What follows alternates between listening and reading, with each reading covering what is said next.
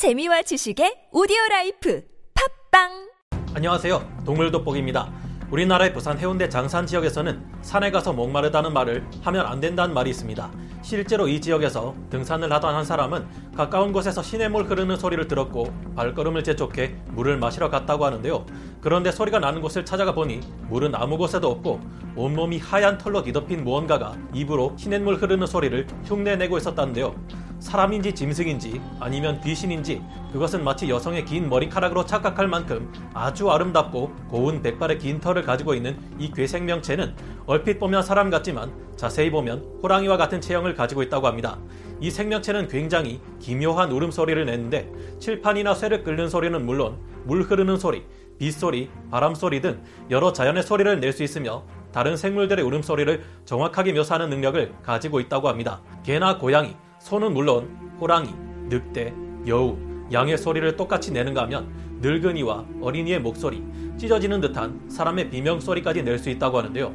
심지어 죽은 사람의 목소리까지 한 번 들으면 흉내낼 수 있으며 이를 이용해 사람을 홀려 잡아먹는다는 무시무시한 말이 전해져 오고 있습니다. 이 생명체는 사람이라고 도저히 생각할 수 없을 만큼 나는 듯한 빠른 속도로 산을 올라갔으며 시퍼런 안광을 빛내며 한 번 노린 인간은 절대 놓치지 않는 집요함을 보인다는데요. 마치 전설 속에나 나올 법한 호랑이 요괴의 모습을 하고 있는 이 정체불명의 생명체는 실제로 있는 걸까요? 장산범은 요괴가 아니라 실존하는 맹수에 대한 목격담이라고 하는데 그렇다고 하기에는 석연치 않은 이상한 부분이 너무 많습니다. 장산범의 정체는 과연 무엇일까요? 지금부터 좀 더 자세히 알아보겠습니다. 전문가는 아니지만 해당 분야의 정보를 조사 정리했습니다. 본의 아니게 틀린 부분이 있을 수 있다는 점 양해해 주시면 감사하겠습니다. 장산범의 기괴한 외모, 오래전 1990년대 말 한 인터넷 사이트에서 올라온 여러 목격담을 중심으로 장산범에 대한 이야기들이 주목받기 시작했습니다. 인터넷의 각종 오컬트 게시판에서는 갖가지 목격 사례가 전해지며 40여 건에 가까운 제보가 올라왔고 장산범의 정체가 무엇일지에 대한 추측성 토론이 많이 벌어진 바 있는데요. 장산범은 소백산맥 일대에 서식하고 있는 것으로 알려져 있는데 목격담에 의하면 가장 높은 곳은 대구였습니다. 남쪽으로는 부산에서부터 멀리 여수에서도 장산범이 출현했다는 말이 들리는데요. 경주 용림산 위쪽에 있는 귀미산에서 오른쪽으로 약 15km 지점에서 출현했다는 말도 있는 것으로 보아 경상북도에서 경상남도의 산간 지역을 탐사하다 보면 만날 수 있을지도 모르겠습니다. 장산범은 묘사하는 이들의 말에 따라 어느 정도 차이가 있지만 공통적으로 진홍색의 피부와 기본적으로 호랑이나 나무늘보의 형태와 유사한 골격을 가지고 있는 것으로 전해지고 있습니다. 무엇보다 가장 눈에 띄는 점은 치렁치렁 흔들릴 정도로 길고 비단처럼 고운 하얀 털인데요. 분명 호랑이의 모습을 하고 있어 보자마자 두려움을 가지게 될 것 같지만 마치 아름다운 여성의 머리카락처럼 보여서 기묘하게 경계심이 들지 않는다고 하는데요. 몇몇 목격담에 따르면 장산범이 자신을 스쳐 지나갔다가 뒤에서 따라오는 것을 봤는데 처음에는 긴 머리에 두터운 털옷을 입은 사람으로 착각했다는 말도 전해집니다. 장산범은 목이 매우 길며 꼬리까지 고양이과 동물들처럼 고운 자태를 가지고 있다고 합니다. 꼬리가 있다는 말도 있고 없다는 말도 있는데요.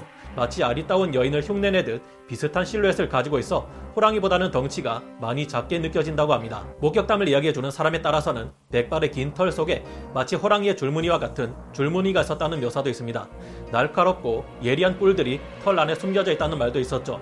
장사범의 눈은 마치 자동차의 불빛처럼 빛이 난다고 하는데 얼굴 부분에는 털이 가득 차 있어 마치 삽살개처럼 어떻게 생겼는지 제대로 보이지 않는다고 합니다. 하지만 그 안을 자세히 보면 일그러진 것처럼 흉측한 인간의 얼굴과 여러 짐승들의 생김새를 섞어 놓은 듯한 섬뜩한 모습을 하고 있다고 합니다. 어떻게 보면 술을 마시고 잔뜩 화난 노인의 얼굴과도 같은 안색을 하고 있다는데요. 큰 눈과 입을 가지고 있으며 호랑이와는 달리 촘촘하고 날카로운 송곳니들이 잔뜩 박혀 있다고 합니다. 앞발에는 나무늘보나 곰들이 가지고 있는 것과 비슷한 매우 길고 두꺼운 여러 개의 갈고리 발톱이 있다는데요. 발의 크기는 크지만 짐승의 것처럼 넓적하지 않고 가늘고 날렵해서 갑자기 뛰어올라 달리거나 높은 곳으로 무언가를 타고 올라가기에 적합한 형태를 가지고 있다고 합니다. 앞발과 달리 뒷발은 곰의 발바닥처럼 뭉툭하고 움직이는 방식은 나무늘보처럼 사족 보행하는 방식이라고 하는데요. 앞다리가 뒷다리보다 좀 더 길었다고 합니다. 하지만 장산범은 나무늘보와는 달리 차가 달리는 속도와 맞먹을 정도로 아주 빠르게 달릴 수 있다고 하는데요. 목격자들의 말에 따르면 갑자기 어딘가에서 나타나 순식간에 사라졌다는 말이 많습니다. 그 정도로 장산범은 빠르게 움직일 수 있으며 지나갈 수 없는 지형이란 없다는 듯 가파른 산에서도 믿을 수 없을 정도로 빠르게 움직인다고 합니다. 오죽하면 장산범에게 허연 번개라는 별명이 붙을 정도죠. 유튜브에서도 장산범의 실제 촬영 영상이라는 것을 찾을 수 있는데 이것이 진짜인지 가짜인지는 알 수 없으나 확실히 멀리서 새하얀 어떤 물체가 재빠르게 산을 올라가고 있는 것을 볼 수 있었는데요. 이 정체불명의 존재가 재빠르게 움직이는 모습을 보면 여러분도 은근히 소름이 돋는 것을 느끼실 수 있을 겁니다. 이 장산범은 주로 산속에서 길을 잃은 사람을 자주 노린다고 하는데요.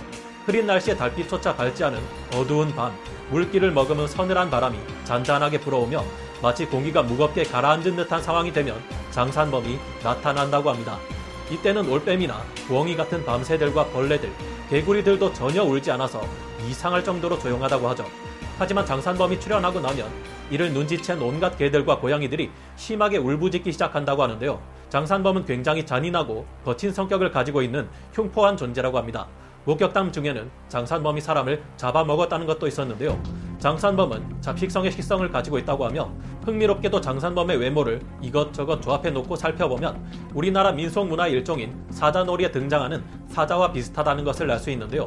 붉은 빛의 얼굴에 큰 입과 날카로운 이빨들이 촘촘히 박혀 있는 모습, 하얗고 치렁치렁하게 늘어진 긴 털까지 많은 부분에서 유사점을 띱니다. 장산범의 정체는 무엇일까요? 장산범의 외모에 대한 묘사만 봐도 무서운 짐승을 떠올리게 되지만 진짜 무서운 점은 이런 것이 아니라 사람을 홀리는 성대모사 능력인 것 같은데요. 장산범은 처량한 여자의 울음소리를 내어 사람을 홀리기도 하며 무엇보다 죽은 사람의 목소리를 완벽히 따라해 사람들을 원하는 곳으로 유인한다고 합니다. 호랑지빠기, 올빼미, 부엉이, 소쩍새, 까마귀, 맹금류들의 소리와 늑대나 여우 같은 동물들의 소리는 물론 물 흐르는 소리와 같은 자연의 소리까지도 흉내낸다는 말이 있습니다. 강원도 철원에서는 이 장산범을 보고 크게 놀라 총을 들고 대치했다는 군인들의 목격담도 있는데요. 그들의 목격담을 들어보면 공포탄을 장전하고 심지어 한 발을 쏘아 위협했는데 그러자 쇠를 긁는 듯한 기괴한 소리를 내며 엄청나게 빠른 속도로 도망가기도 했다고 합니다. 도저히 야생동물이라 할 수 없는 습성과 행동을 보이는 장산범. 이런 점들을 보면 장산범은 여러모로 실존하는 동물이라기보다 전설 속의 요괴가 아닐까 생각이 듭니다. 짐승이라면 어떤 기관으로 소리를 내기에 이런 다양한 소리들을 낼 수 있는 걸까요? 그런데 이 같은 묘사가 장산범에게만 있는 것은 아니었습니다.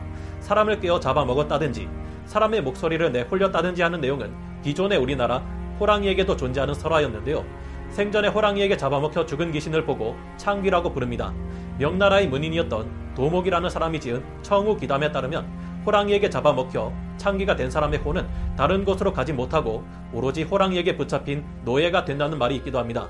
우리나라에서도 창기에 관한 기록을 발견할 수 있는데 가장 유명한 것은 박지원의 호질이죠.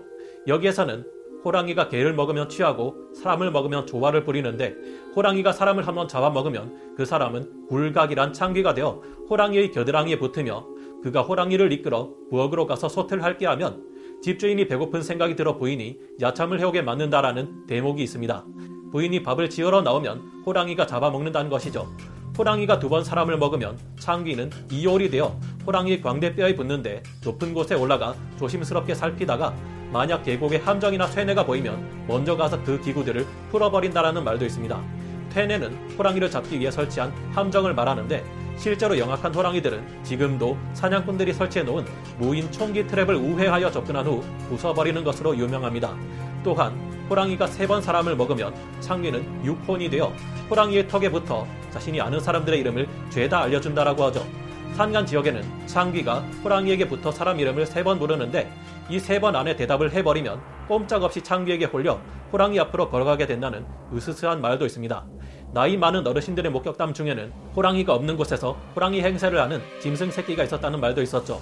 우리나라에서 호랑이는 멸종된 것으로 알려져 있지만 경상북도 성주군 가야산에서는 노인들을 중심으로 아직도 호랑이가 이곳에 산다는 이야기가 종종 흘러나오고 있습니다. 1992년에는 호랑이가 나타났다는 신고가 들어와 경찰이 출동하기도 했지만 실제 호랑이를 찾지는 못했던 것으로 알려져 있죠. 장산범의 정체는 호랑이였던 것일까요? 옛날에나 쓰이던 오래된 말 중 하나로 새끼 호랑이를 일컫는 개호주라는 단어가 있는데요. 연세가 많으신 어르신들이나 낚시꾼들의 말에 의하면 개호주는 호랑이도 아니고 표범도 아니며 삭도 아닌 전혀 다른 짐승이라 말하는 사람들도 있습니다. 개호주에 대해 전해 내려오는 말들 중 공통점은 바로 사람의 목소리를 내서 홀린다는 점인데요. 장산범은 사람을 공격할 때 뒷발로 흙을 마구 퍼부어 정신 못 차리게 한다는 말이 있는데 이 개호자에 대한 묘사 또한 비슷합니다. 뒷발로 흙을 퍼붓는다는 점 때문에 어떤 사람들은 장산범이나 개호주의 정체가 스라소니가 아닐까 추측하기도 합니다. 사람의 얼굴을 하고 있는 괴수의 설화는 우리나라가 아닌 다른 곳에도 있는데 대표적인 것이 바로 만티코어입니다. 만티코어는 피리와 트럼펫의 소리를 섞은 것과 같은 날카롭고 듣기 거북한 소리를 내는데 흉측하게 일그러진 노인의 얼굴을 하고 있는 것으로 알려져 있죠.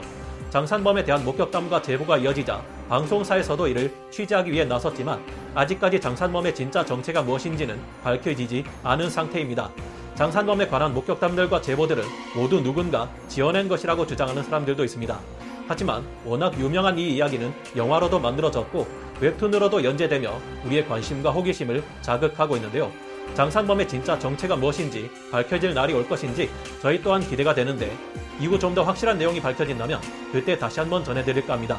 오늘 동물 돋보기 여기서 마치고요. 다음 시간에 다시 돌아오겠습니다. 감사합니다. 영상을 재밌게 보셨다면 구독, 좋아요, 알림 설정 부탁드리겠습니다.